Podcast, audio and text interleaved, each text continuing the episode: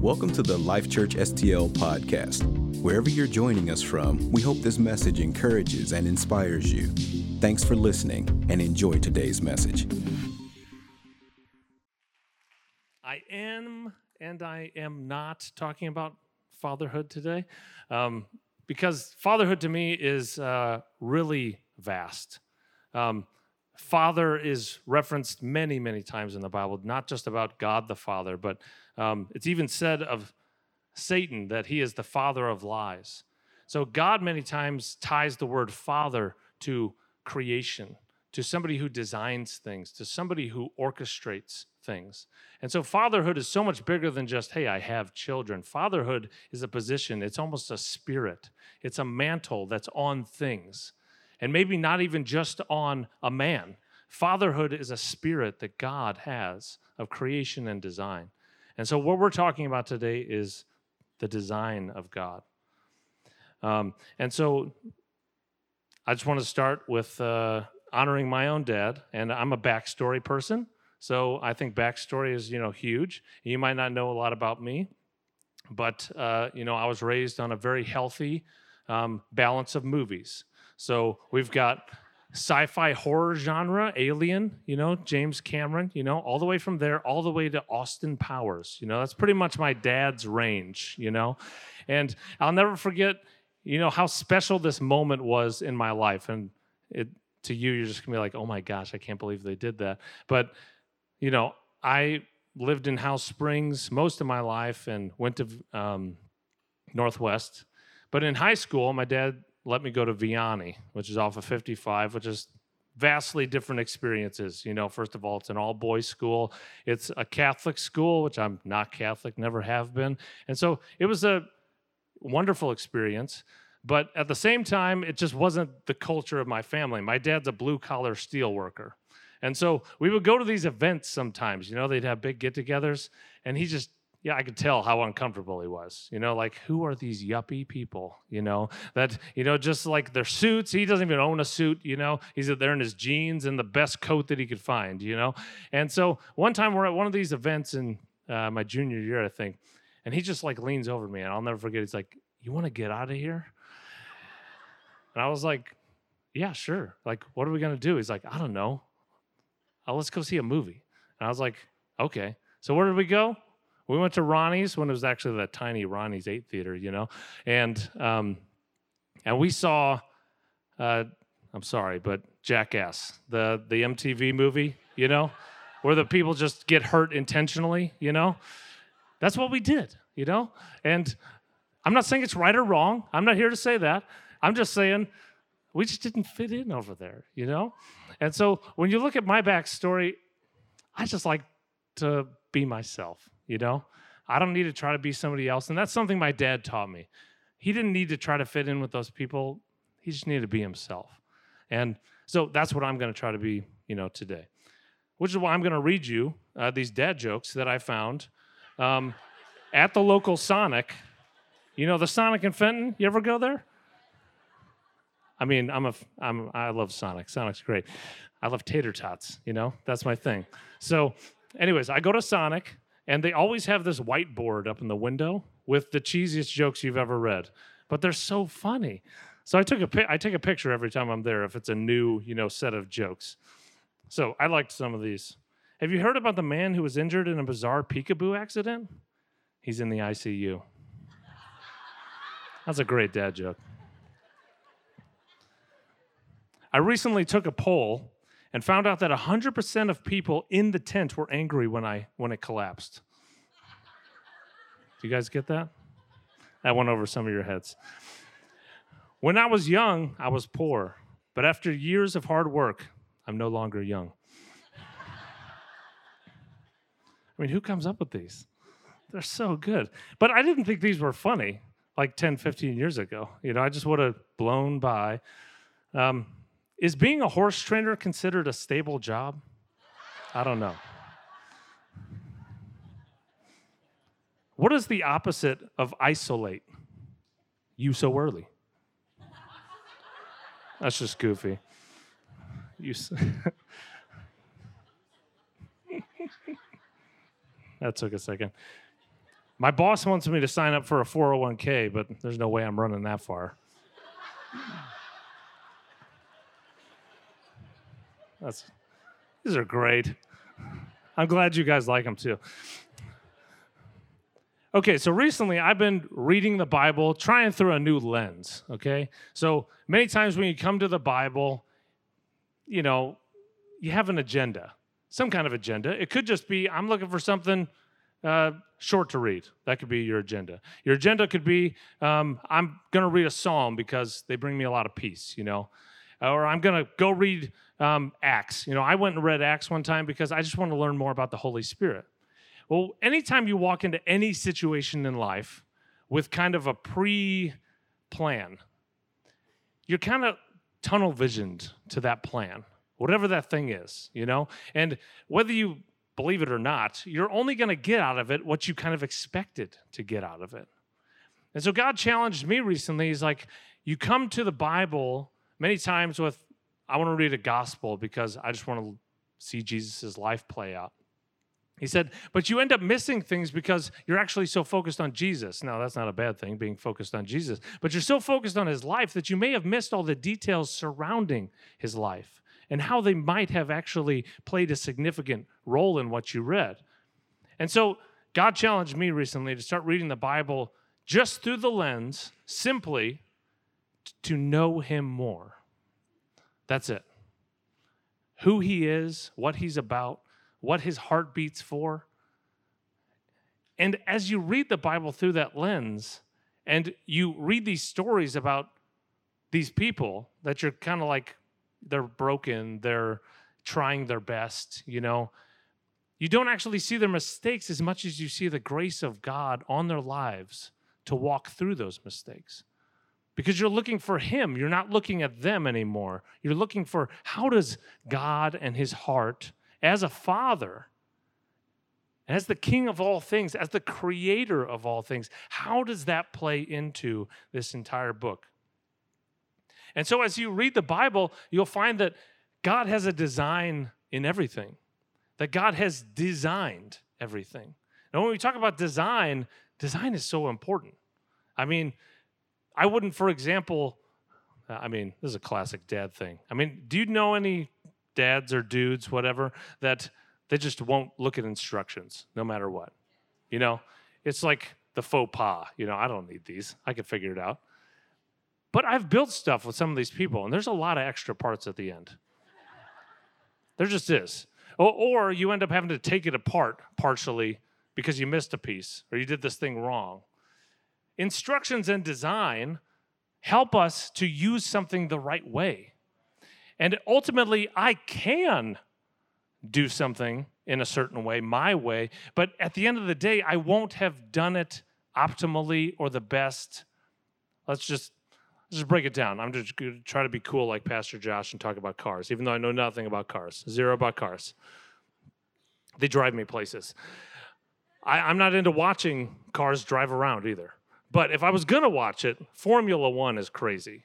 Like, you ever watch those pit stops? They come into the pit, and in seconds, I mean, less than two seconds, that car's got four new wheels. It's got a full gas tank, which is driving hundreds of miles an hour. And I don't know, they, they gave the guy a mani pedi. I have no idea what else they did. There's like 17 people that come out and they just run around the car. It's like they never even stopped. But you know, I wouldn't go drive a Formula One car if I didn't know the intimate details of how to do that. I probably couldn't even figure out how to turn it on. I doubt there's a key you just turn. And then if I tried to drive it, even worse, I'm probably going to get in a car wreck. And how would you know? I've been in some car wrecks, not car wrecks, life wrecks, because I've been driving my life the wrong way. I didn't I didn't read the instruction manual. like I just got in the car and was just like, "Let's go." And that didn't end well sometimes because I didn't look at how it was designed to work. But God's design is inside of His Word, it's inside of relationship with Him. It's inside of knowing Him. And as we get to know Him, we get to know what He's about and how He designed all of this and why He designed it the way that He did. So I'm a big picture thinker. I love to zoom out and look at things, which, you know, my, uh, my kids don't like this because they come to me and the first thing is like, so and so did this thing to me. And I could totally just be offended with them, you know? Like, I'm so sorry that that happened. But my first question is, what did you do to them? and you always back up the story, and it doesn't always start with my child, thank God, but a lot of times it did. It started with something a word, an action, something. Many times when you get all the way back to the beginning of something, everything becomes way more clear. And we have to do the same in the Bible. We have to go all the way back to the beginning. And we have to see how did God intend for this to all work. So God is the creator of everything. And we kind of say the word everything, and I think it's a little watered down. No, everything. I, I like to think about this stuff. I like to nerd out about the fact that, like, sound waves. Have you ever thought about sound waves? That is a crazy concept. My, this sound that's happening right now. Sound is frequencies, and low frequencies different than high frequencies, and low frequencies travel, travel farther than high frequencies. And some ears, you know, dog whistles, some ears are tuned to hear certain frequencies better than other ears. That's crazy to me. Light is crazy to me. Light itself. Because God designed light not only to illuminate dark places, but it also, inside of light, are all the primary colors that create color that we see with our eyes. And our eyes were specifically designed to be able to see those reactions to electrons and atoms in matter so that I can see the color blue. God designed all of that. He designed my circulatory system and how my heart pumps my blood through my body. He designed my brain and my electrical current running through my body. He designed all of it, every bit of it did he design. And if I'm to believe that, then why wouldn't he be the one that I go to to talk about it? If he knows everything about it. Now, I'm not saying that you know, doctors or medicine are bad. All I'm saying is, why is he not the first one that we would go to when he's the one that designed it all? There's so many crazy things. God created so many symbiotic relationships in nature. Think about we wouldn't live without trees, and trees wouldn't live without us. We breathe out carbon dioxide and breathe in oxygen, and they do the opposite. He created that symbiotic relationship. He created our need for nature and nature's need for us. He created and designed all of that, and all of it must have a purpose because He designed it that way. He designed gravity, good or bad. It keeps me standing and it also really hurts me sometimes. You can't defy the laws of gravity, it just exists. And that's true of anything that God designed. It just is the way it is because He designed it that way. Sometimes it hurts, that it is the way it is, but many times because you used it wrong, that you got hurt using it. He designed the seasons. He designed the beauty that we see in nature. He designed all the colors in the sky. He designed a universe of stars that are so far away we'll never even reach them. They're just for looking at. All of it must have some kind of purpose. And so we have to figure out how to live not fighting against that design, but inside of it. How do we live inside that design that God has created? You know, jujitsu, I'm also not a martial artist, but jujitsu is a really interesting art because it's not about overcoming through your own strength, it's actually about leveraging what already exists. So, jujitsu, if you look it up, which I did, of course, because I'm not a martial artist, its core philosophy is to manipulate the opponent's force against themselves rather than confronting it with your own force. That's interesting. Using principles of leverage, angles, pressure, timing, and an intimate knowledge of human anatomy. So, jujitsu I have the power to overcome any opponent, no matter how big or how um, strong they are. I can overcome them simply by using what already exists.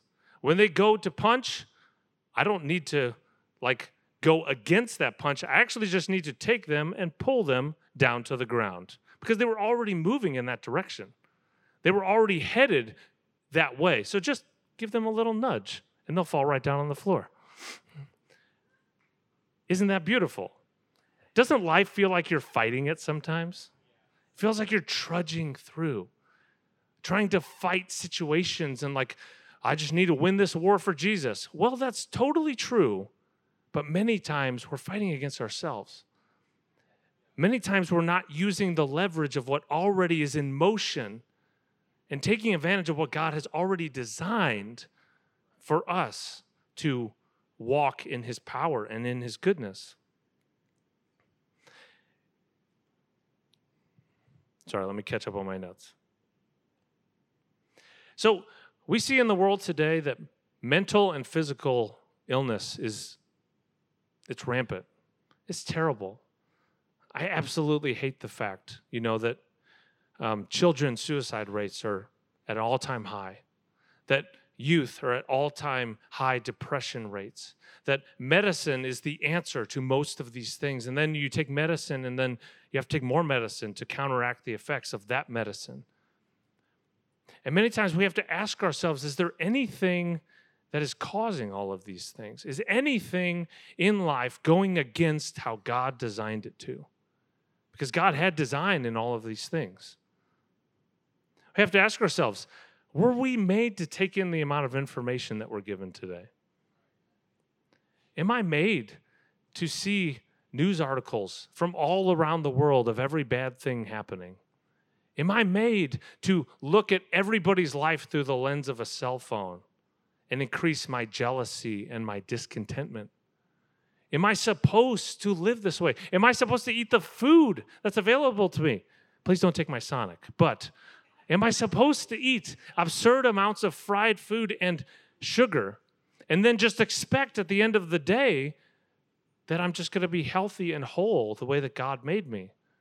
And then we think sometimes, well, I can just pray it away. Well, no, that's not how it works because God designed my body to run on food. But the problem is, many of the stuff I'm not eating is not the food He designed, it's the food we designed. We designed it from something that He created. I mean, what God created in the world is like a Lego set. You know, He said, here's a bunch of things. Here's rock, here's dirt, here's all these things. Pastor Josh has said this many times like, we didn't make the dirt, we just do stuff with it, you know? And so we take it and then we make it worse. We don't make it better. like we make it worse. We took sugarcane plants, which you've ever eaten one, is barely sweet at all. But that's because my taste buds are so used to Sonic's ice cream. It's so used to Reese's. It's so used to this thing. And all of a sudden, I'm discontented with God's design but I feel satisfied by the earth's design. And I have to start to ask myself, I want to be satisfied by Him, not by what we've created and, and what we say is good. But listen, He stood back after He made everything in its purest form and He said, This is good. And at some point we said, eh, but not good enough. Let's make it better. But we made it worse. So, one thing is sleep.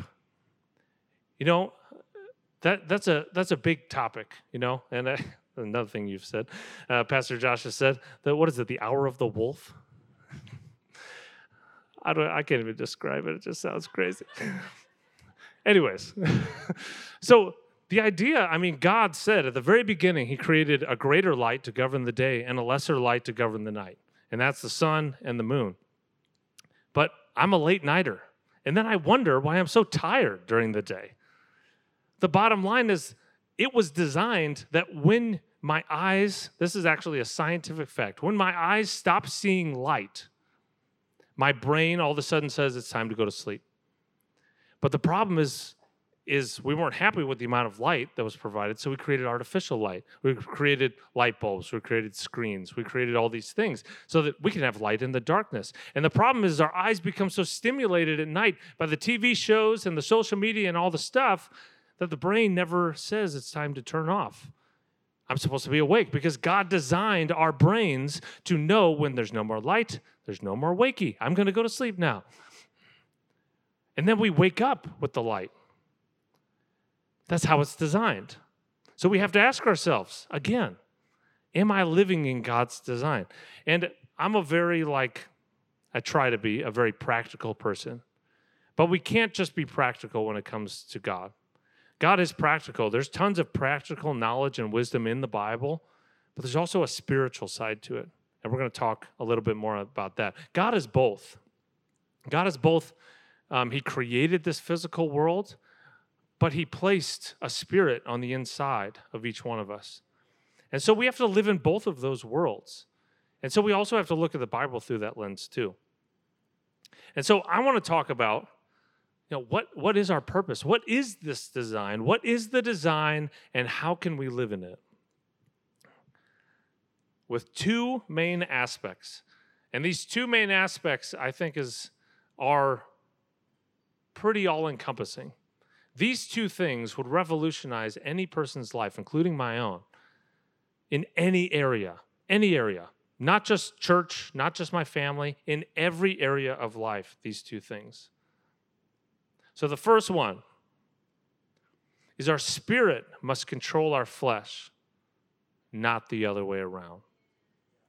That's the first one.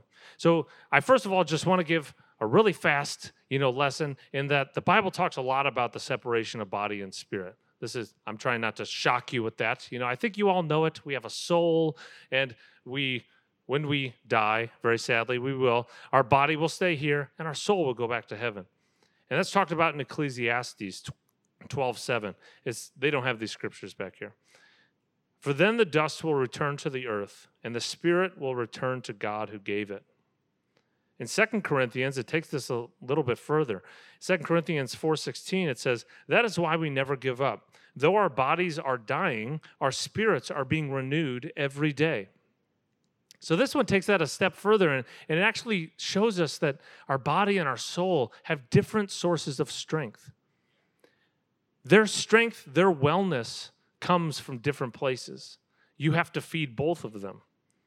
In 1 Corinthians 2:14, it says, "But people who aren't spiritual can't receive these truths from God's Spirit it all sounds foolish to them, and they can't understand it. For only those who are spiritual can understand what the Spirit means. So, this is saying that if a person's spirit is not alive and active, they cannot discern the things of God. So, each one of these is kind of outlining, there's so many scriptures that talk about this separation. Jesus himself talks about it in his life, about um, this separation they have this scripture, John 5, 19 through 20. So this is Jesus. He's in the Garden of Gethsemane, which is right before he goes to the cross. And he's really struggling with this. I mean, anybody would. But what he what he says to his disciples right before, I think I'm not getting ahead of myself.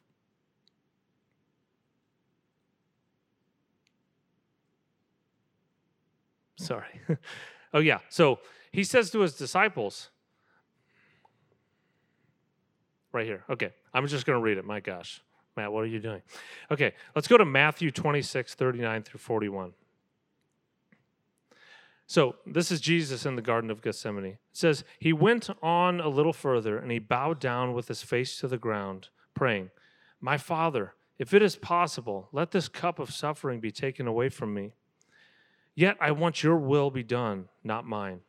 And then he returned to his disciples and found them asleep. He said to Peter, Couldn't you watch with me even for an hour? Keep watch and pray, so that you will not give in to the temptation, for the spirit is willing, but the body is weak. So Jesus himself is having this war because his body says, I don't want to die. His spirit says, I want to please God. And then he goes back to his disciples and he says, Can't you guys just stay up with me a little at all. You know, he's basically, your body is weak. It wants to sleep, but your spirit, it wants to pray.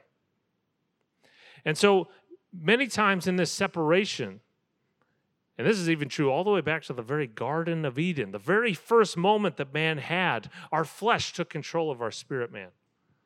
And this is something that we have to, like I said, asking those questions every day. Am I, which one am I feeding? Now, winning a war, because in Galatians, it talks about in 5 16 through 17, it says this. So I say, let the Holy Spirit guide your lives. Then you won't be doing what your sinful nature craves. The sinful nature, nature wants to do evil, which is just the opposite of what the Spirit wants. And the Spirit gives us desires that are the opposite of what the sinful nature desires. These two forces are constantly fighting each other. So you are not free to carry out your good intentions. So there is a battle going on in every one of us. The fact that I have a body, but on the inside of me is my spirit. And one of them wants control.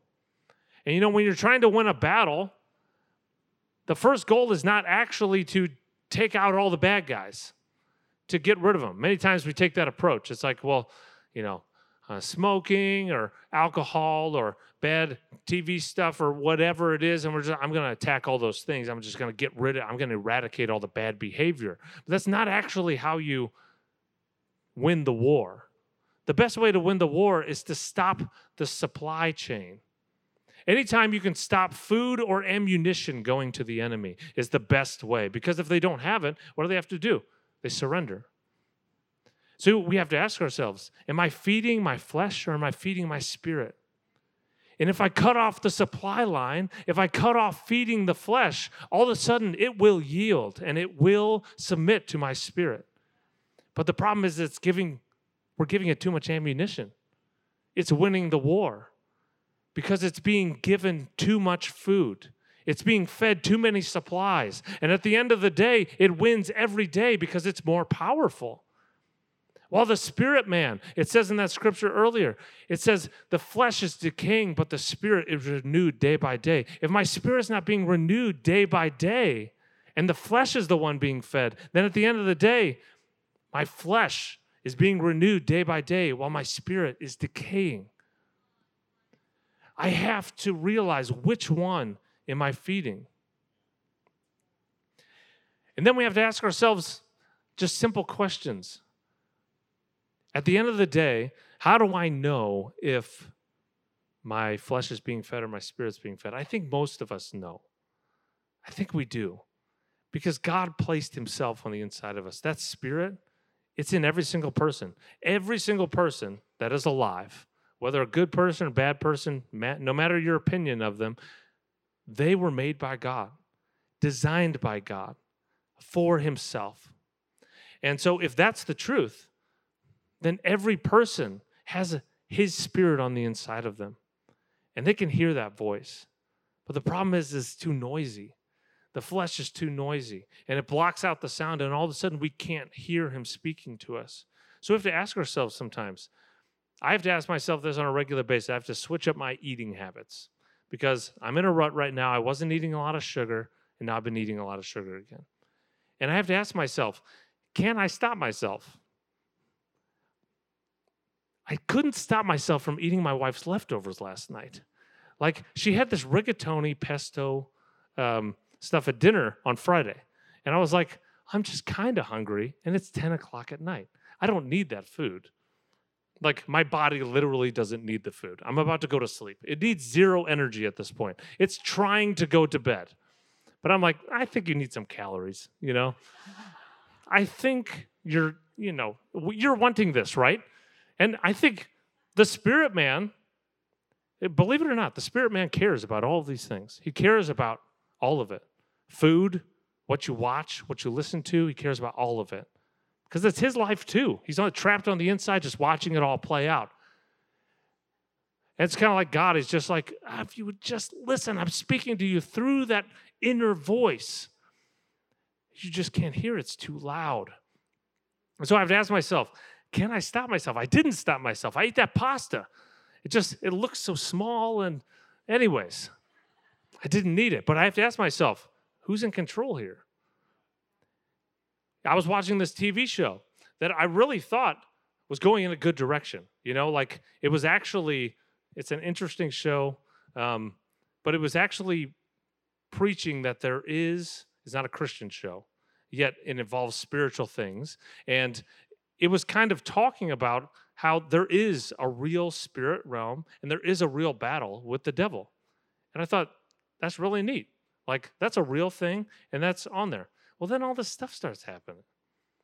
They start putting all this garbage in it, you know, and the message gets skewed. And I'm like, eh, I don't like it anymore. But the flesh in me is like, well, I just kind of want to know what happens. Like, don't I need to know what happens? I mean, isn't life going to be better if I see the last few episodes? I'm invested at this point. I need to get to the end. But the spirit man's like, why? Why do you need that? What is it adding to your life? It's just feeding the wrong thing. This flesh wants to be fed so bad. It wants to be alive and thriving, while the spirit man is on the inside. It's like, no, crucify that thing. It's battling against God's will for your life. So that's the first one. The flesh can't be in control, the spirit needs to be in control. And the second one is humongous unity. Simply unity. Unity between people and unity with God. And really, that's all in the same. There's a whole lot of scriptures where Jesus talks about, it well, if you feed the least of these, if you feed the poorest, the smallest, you fed me also. Jesus, he encompassed the entire gospel. They asked him, well, how would you, you know, summarize all the laws? He said two things Love God with all your heart, mind, and your soul, and love people like you love yourself. That's it. That's the entire thing. And then all throughout the Bible, we, we get to figure out what love looks like. And it looks a lot different than what the world describes. So when we talk about unity, I, I thought this was crazy. I, I talk about Genesis all the time. I just think this whole scenario with Adam and Eve and everything that happened there is Again, it's the backstory. It's the very beginning, and we can actually see all the way back there every problem we see in the world today existed right there in the first moments of mankind. And so in Genesis 2 15 through 18, this is about, you know, God's God's created a bunch of stuff and he, he created Adam and he's placed him in the garden. And this is what happens afterwards, which I think is hilarious. The Lord God placed the man in the Garden of Eden to tend and to watch over it.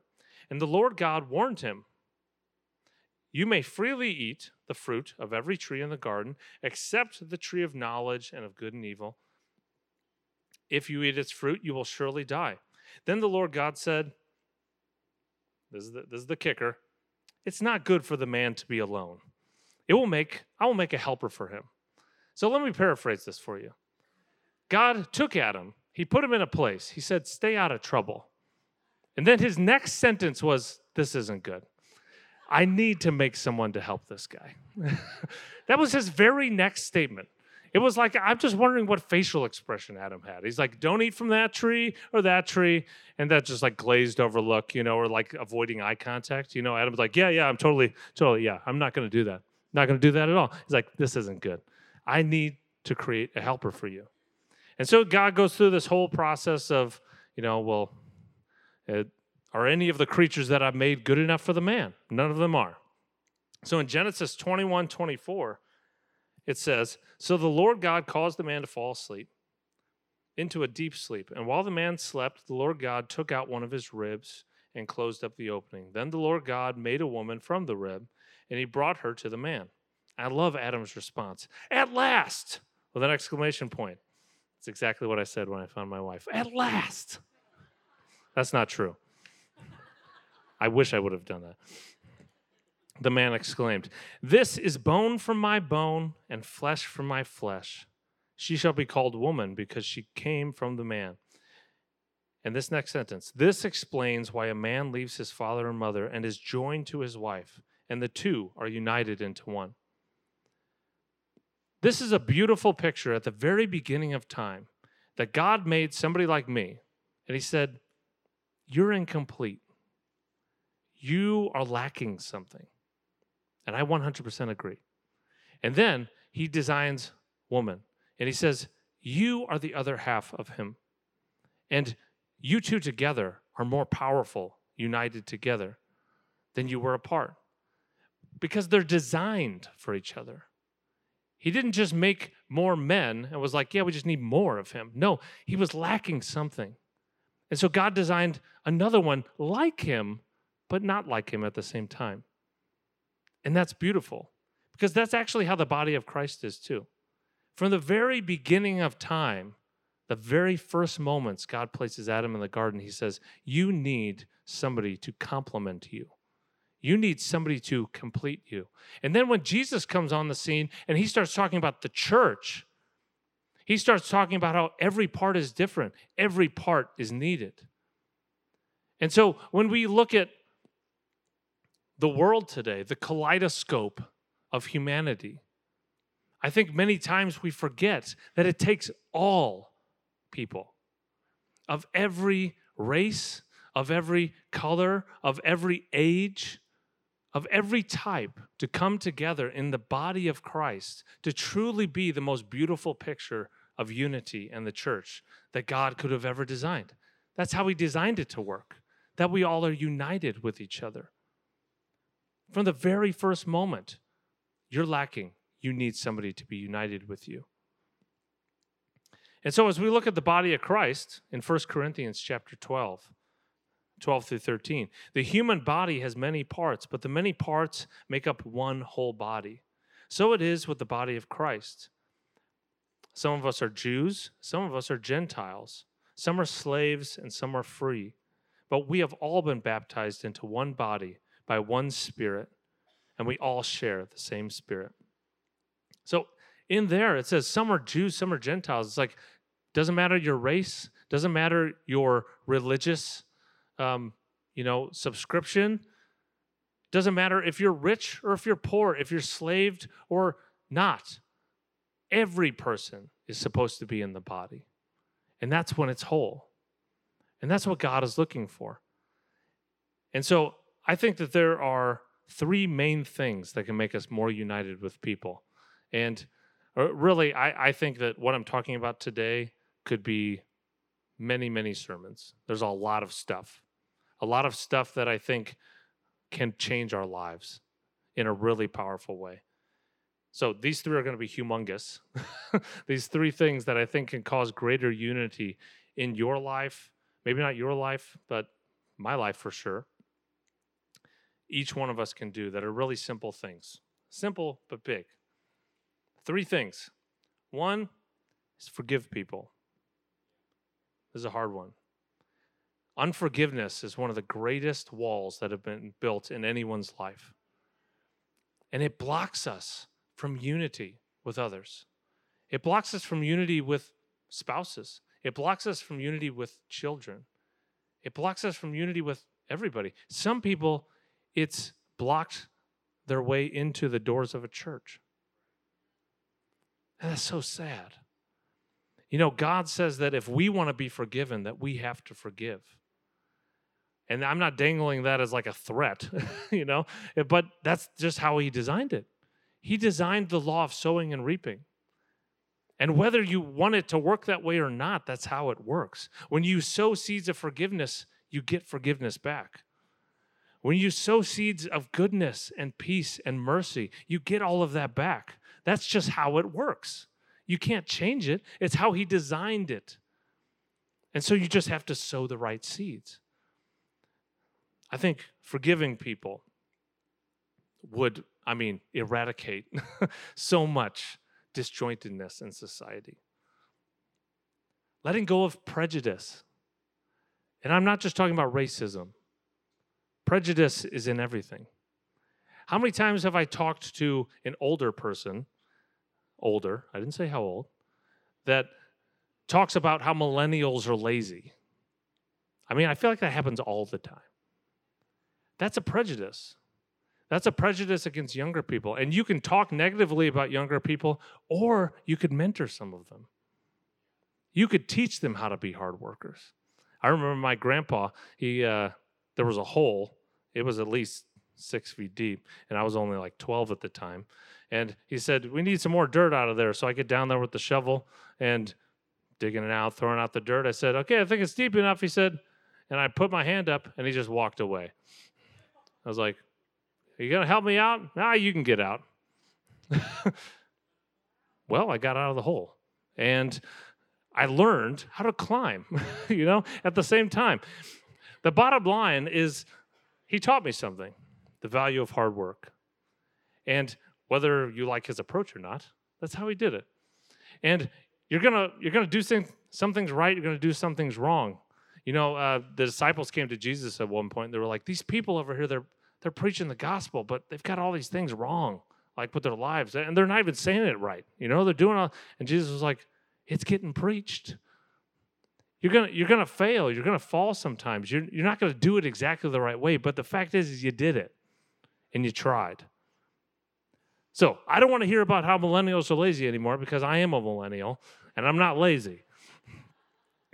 And then how many times have you talked to young people and they have something to say about some other generation? That's all prejudice. How many times? I mean, I said yuppie earlier. I have nothing against people that live on Manchester and all those places, but you just you just drive on those roads and you're just like, who are all these people? I mean, look at these, look at these houses. That's a prejudice.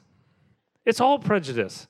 You, you drive through House Springs and you've got opinions about it. You just know it. You have opinions somewhere in your head about that house with the car in the front yard.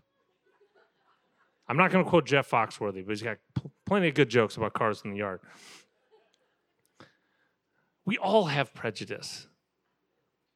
And we have to get rid of that.